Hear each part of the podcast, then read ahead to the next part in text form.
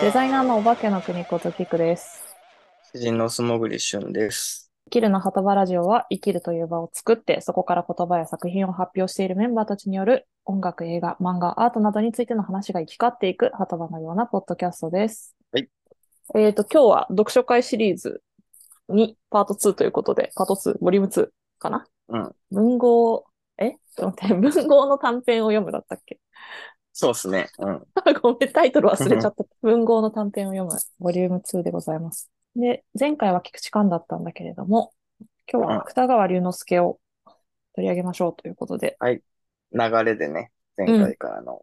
えっ、と、その中から、父という、父か、という短編を選んでくれたのはすもくんなんだが、そうですね。うん。いなんかこれを選んだ理由があるのかいや、選んだ理由っていうか、まあ、あの、前回話してた、うん。あの、近所の、えー川端康成が通ってたという本屋さんに行きまして、で、まあ、そんなに品揃えは、そんなにな、なくて、芥川龍之介が。うん、まあ、あるにはある。さすがにあるけど、うん。うん、4、5冊かな。新潮文庫と角川文庫の芥川龍之介があって、うん。で、その中から、こう、何がいいかな、何がいいかなと思って選んでたら、まあ、なんか、やりにくいなというか、うんね、結構、うん、読書会どうしようかなっていううん。感じで、まあ、めっちゃ迷って30分ぐらい。ありがとう。ごめんね。なんか決めてもらおうっていうのお任いや、せし全ちゃったから。然、全然。で、まあ悩んで、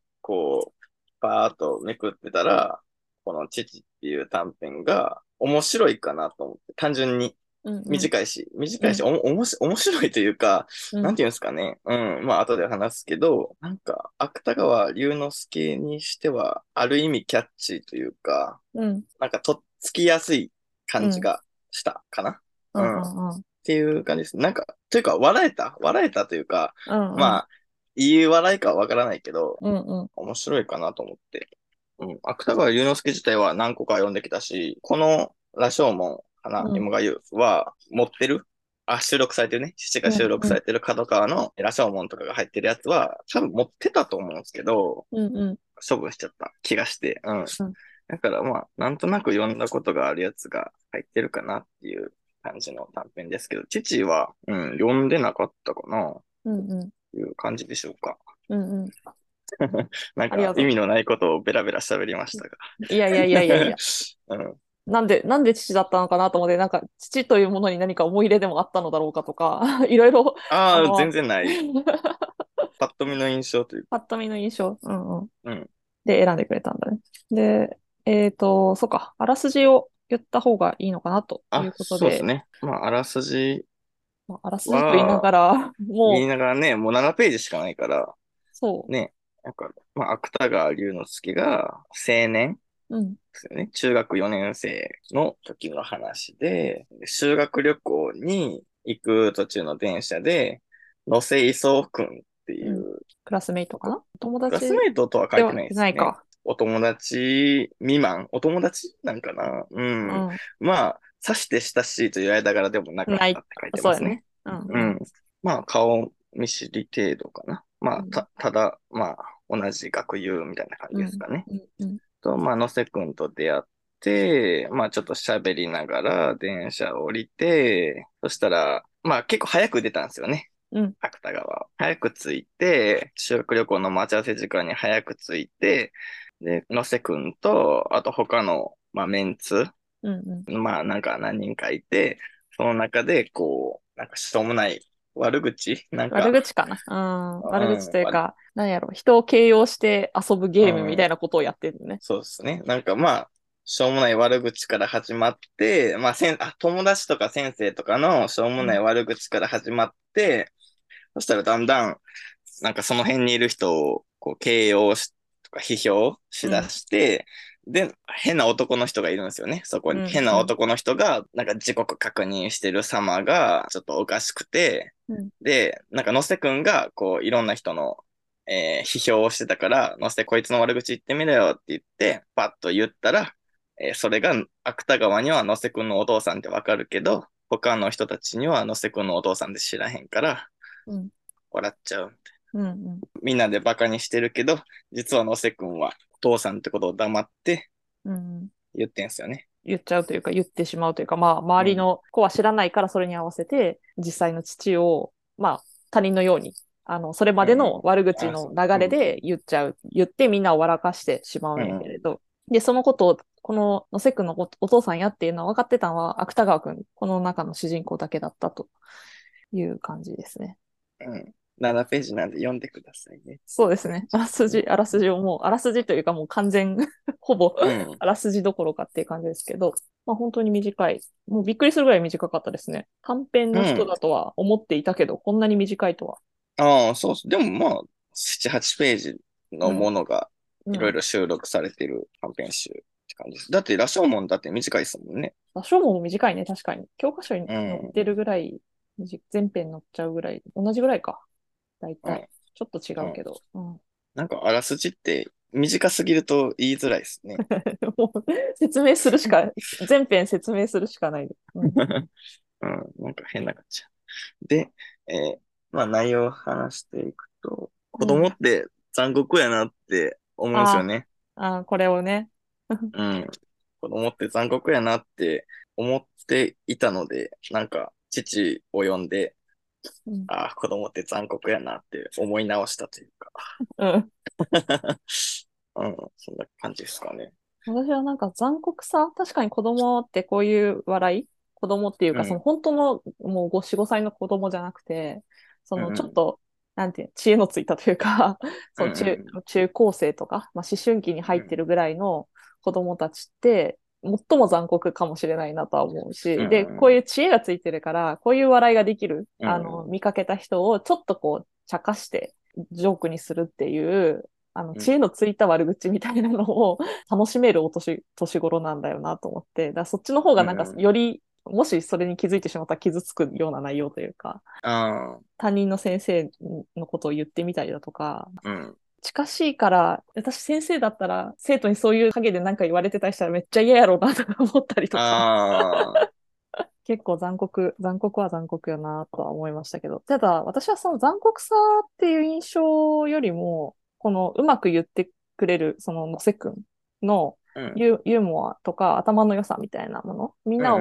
スマートに笑わせる感じが、すごいかっこいい、キリッとこう、切り立ってる感じに、まあ、見えるわけですよ。そのも、他のわちゃわちゃ、あいつはこうだ、あいつはこうだとかって言ってる、クラス、まあ、クラスメイトかわかんないけど、同級生、学友のみんなの中で、まあ、野瀬くんが、を中心に書いてあるわけじゃん。で、うん。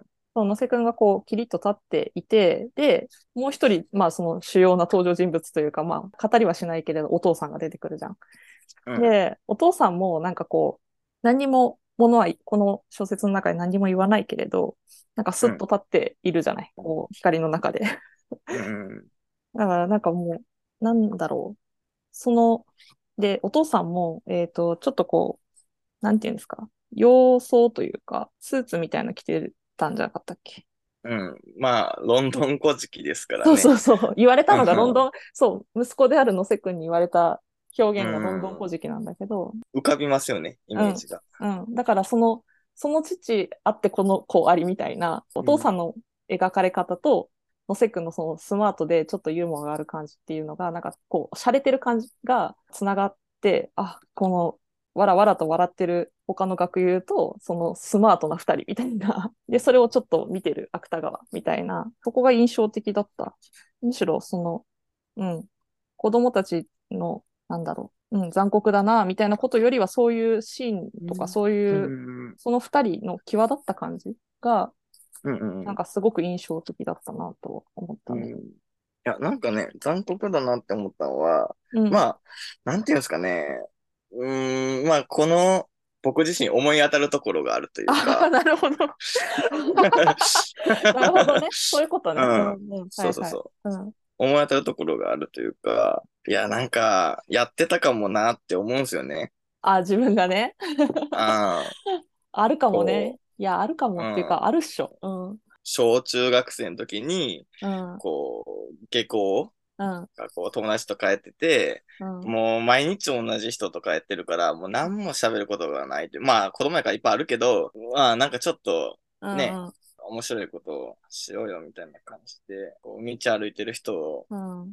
こう形容するみたいなんうで、やってたんじゃないかなっっていう、うん、うん、うん、思い当たるところもあるし、うん、子供の時って、そういう遊びをしないと、うん。こう、なんていうんですか、こう先生って、こう上の存在というか、うん、うん、うん、まあ、ある意味こう尊敬しなきゃいけない存在というか、うんうんね、先生としている。うん。で、も、まあ大人、まうんあ、教室には大人として大人一人がいるけど、こう道で歩いてる人とか、そう街で出会う大人っていうのは、自分にとっては何の関係もない人であったりとかうん、うん、する。だから、まあ関係性を逆転させたいでもないけど、こう大人に対してうん。言いたい。いことがある子供が、うん、こうん、うん、うまあ形容する、批評するっていうのが武器というか遊び、うん。楽しい。で、いなんかちょっと、いじらしくもあって楽しいみたいな。なんかちょっと悪い感じもして、うん悪いこと、ちょっと悪いことしてるっていうう、ん、うん、うん。楽しいみたいなことがうんうんあるから、やっぱそういう感覚うんうんを、こう、うまいこと書いてるというかね。そうですね言葉とうんしては。うんだから別に言ってることは、まあ大したこと言ってないんですよ。これ着衣ぜっつって、まあずる い。まああいつずるいよな、みたいな。うんうん先生用の教科書を使ってとか、うん先生用の英語の教科書を持ってたりとか、あいつはカンニングしてるとか、まあ、しょうもないことを言ってる中で、そういうのじゃもう、普通の悪口じゃ物足りなくなってくるんですよね。うんなんかこうエスカレートしていく感じだよね。そうそうそううんだから、こう、批評、形容から始まって、で、なんか、ハッキンレーって言って、あの、マッキンレーっていう靴がボロボロになって、パカッて開いてるからパッキンレーみたいな、もうしょうもないダジャレですよね。うんうんうんダジャレを言って、だからもう何でもいいんですよね。こう悪口とかじゃなくて、悪口とかじゃないというか、なんて言うんだろう。ユーモア勝負そうね。これを見てまあ面白いこと、大大喜利に近いね。これを見、なうん今見つけた大人たちを表現して、なんかこう、一発言う言ってみようみたいな感じうのん大喜利ですね。そうそうそう。大喜利ですよね。だから、それを、うん、でも、大喜利で、写真で人ごととかって、うんうなんん。か普通に人を写ってたりしますもんね。なんか、するするす人る。をき、ううんん、形容してだから大人でもやってるか。かもね。 かもね。うんまあ まあ、そういう大喜利が好きな人は大人でもやってると思います。うん。まあ、テレビで、今やテレビでやってることか、とも思いますね。うん。そうかも。そう、だからまあ、子供が、こう、先生ってういうんうん枠組みからうん離れた、うんこう大人っていう存在を、ちょっと一丁言いまかしたい。大人を言いまかすとかじゃないけど、うん、なんかこ形勢ちょっと逆転じう、ゃないけそど。うそうそう、上に、うん、ちょっと上に立てる瞬間みたいなのうん。が、ちょっとスリリングで楽しい。うんうんうんだから自分もやってたような気もするし、うんでもあれっすよね。あの、うん。うん。有吉、有吉みたいな感じですよね。有吉ってこんな感じなん。いや、なんか、昔の有吉、うんうん。あの、芸能人とかにあだ名つけて、あ、そうなんごめん。そう私、そうお笑い芸人全然わからへんな。ああ、 そうかそうかそうか。 うんう。うんんいや、これを聞いてる人はわかるんじゃないですか有吉。うん。だから、こう、のせくんは、うん。うんある種の芸人魂というか、うんうん。みたいなものがあって、確かにあると思う。そう。もう、周りにいる人を笑かすためなら、みたいなところがあって、のせくんのことを説明してるのがさ、その、いえっ、と、ユーモア勝負の、こう、 何、えっ、と、大喜利が始まる前にさ、そう、一度聞いた歌とかを覚えてしまったりとか、落語だとか手品とか何でもできたみたいなことが書いてあって、そういうのをこうみんなで、みんなの前ですごい得意に披露するタイプやったみたいなことが書いてあって。だからすごいそういう、みんながこう、生やし立てると、こうどんどんやっちゃうタイプなんやろね。うんうんうん。うん、でエスカレートしきったところで自分の父親が出てきてあれは俺の父だから言えないなんて言えないみたいな うん感じになって言っちゃうみたいなうん独特の気まずさ、それをそれがお芥川が気づいてなかったらもう気まずさとしても捉えられなかったんだろうけど、うんそれこれを見ていた人が一人いたいただけでその気まずさが登場してしまうというか出来上がってしまうっていうね。芥川がうん知ってるっていう、芥川だけ知ってる状況っていうのが、めっちゃ芥川龍之介のうん、小説っぽいなって思います。恋というのは。うん。あの、例えば、なんか、羅生門とかもなんかそうじゃないですか。こうんうう、ん実際起きた人の角度だけじゃなくて、こう、いろんな側から見て、なんかこうんう、いろいろこう、変化していくみたいな。うんね。藪の中とかも確か、そういうような感じでしたっけ。うんいやで、私そんな詳しくない。うん。だから、例えば、のせが主人公で、えー実はこれは僕の父なんだ、みたいなうんうん小説って、まあ、ありがちだけど、うん。うんうん。そうじゃなくて、芥川だけ知ってて、その芥川がのせを見て、なんかその状況をこううん俯瞰的に見てるっていうのが、芥川龍之介っぽいなって。なるほど。うんうん。なんかすごいこう独特の肌、肌触り、読み触り、なんていうのこれ、読み心地私はあんまりその芥川龍之介の作品をその教科書に載っていたレベルの作品しか知らないんで、うんあの、ほとんど他の作品を読んだことがないんですけど、あれこんなになんか、なんて言うんだろうな、すごいかっこいい映像を見ているような感じというか、なんかね、カットうまみたいな あシーンのカットうまーみたいな。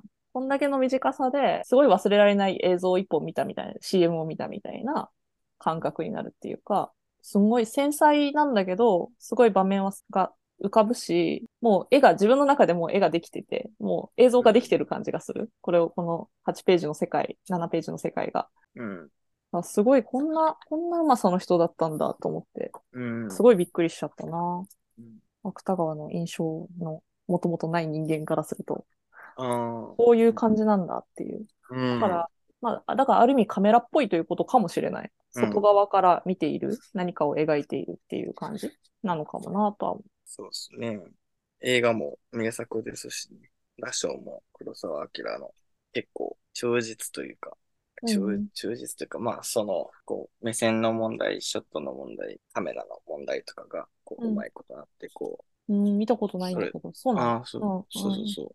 で、だからその羅生門スタイルっていうのが、うん。まあ映画でも生きてて、で、その黒澤明の羅生門から、去年かな、一昨年かな、最後の決闘審判っていう映画があって、で、それが、あの、マット・デーモンと、あと、ベン・アフレックっていう、ほうあの、グッドウィル・ハンティングのコンビうん、で、リドリー・スコットっていうブレードランナーとかの監督が映画化したのがあるんですけど、それも羅生門みたいな構成になって、こうへー一つの、うん、あの、事件というか、うんまあ、うん一つのある事柄をいろんな方向から描いていくっていう風になって、へー海外でもそう、羅生門は評価が高くて、芥川目線っていうのは結構映画でも使われる。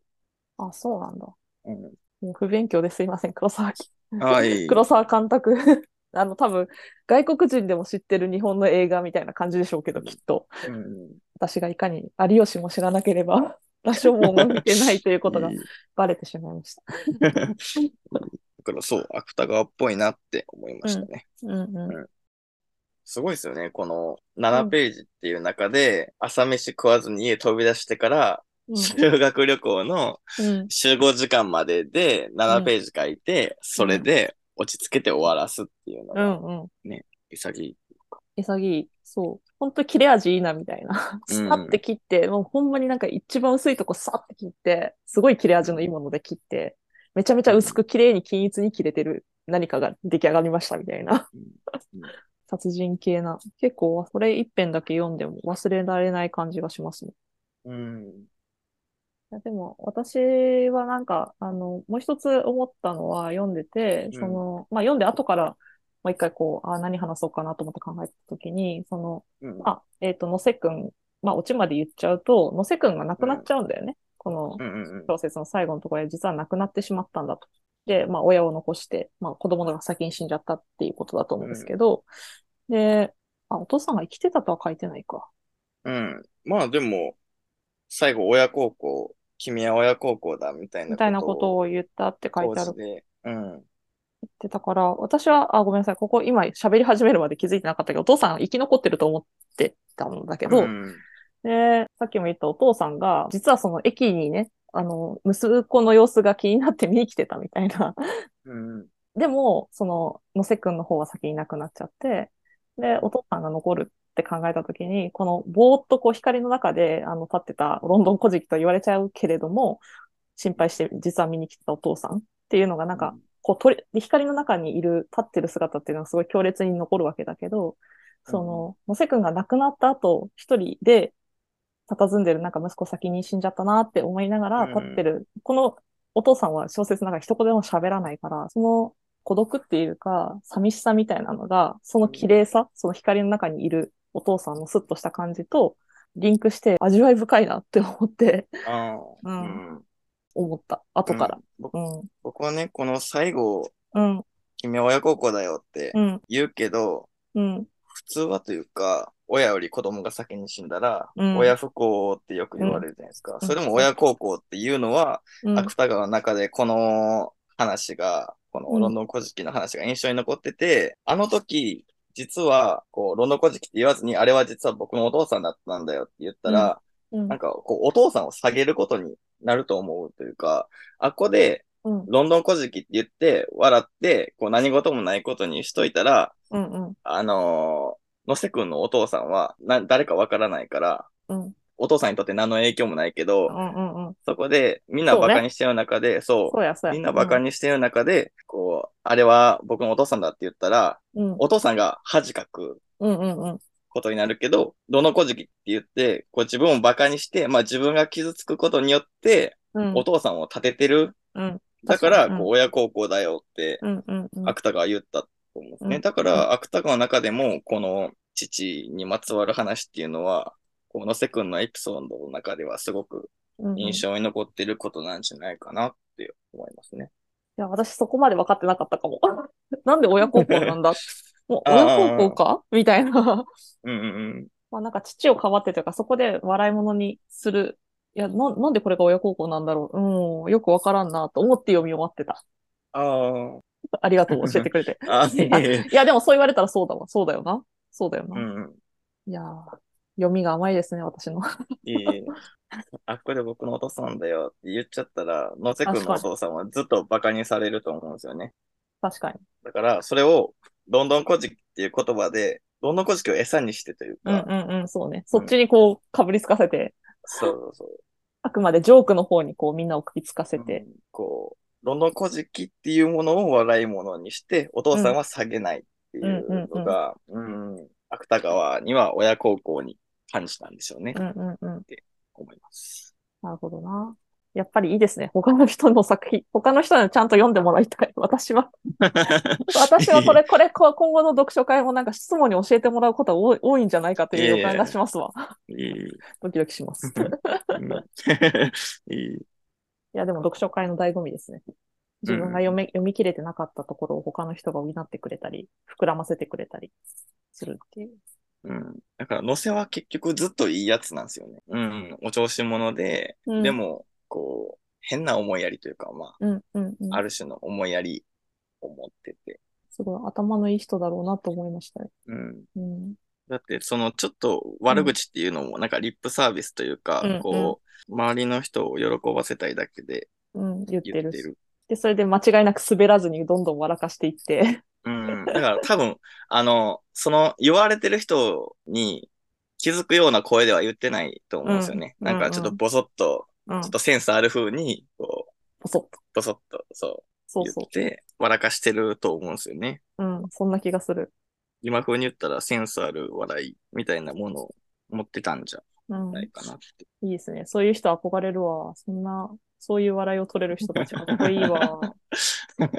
本当ですかいや、なんか私、なんか世の中で人を笑わせるっていうのはすごい技術だと思っていて、うんうんあの、尊敬するんですよ、心から。うんうんすごいなってうん。あかっこいいですね。野瀬くん、早くいなくなってもったいないことでした。うんだから、芥川っていう人がいるから、こう、野瀬くんが世に知られたというかね、センスある笑いを持った野瀬くんっていうのが、こう、2023年まで、ね。野瀬くんが生き残った 届くていう。届くっていう。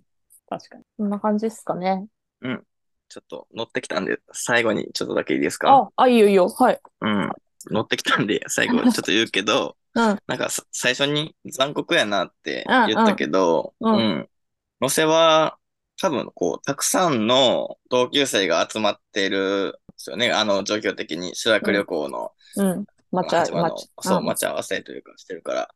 なのに、同級生に対しては、あの、形容というか、批評してる姿が描かれてないじゃないですか。うんうん、確かに。うん、うん。やくだから、こう、あくまでも、こう、子供と大人っていう構図の中で、こう、物を言ってるとか、さっき話したみうたんいな。うんうだから、反抗とか対抗とか、んうんだから、対権力みたいなことでもあって、うんだから、こう、ある意味、アンファンテリブルな存在というか、うん恐るべき子供たち、うんうん恐るべき子供として、うんこう、ね、大人にとってちょっと、で、だから子供にとってのヒーローみたいな感じで、うんうんのせをうんうん描いてるんじゃないかなってうんうんいうのを最後に伝えて確かに確かにそういうふうに読めるねうんおきますうん。だから、まあ、キクさんが言うように、かっこよかったんじゃないですかね。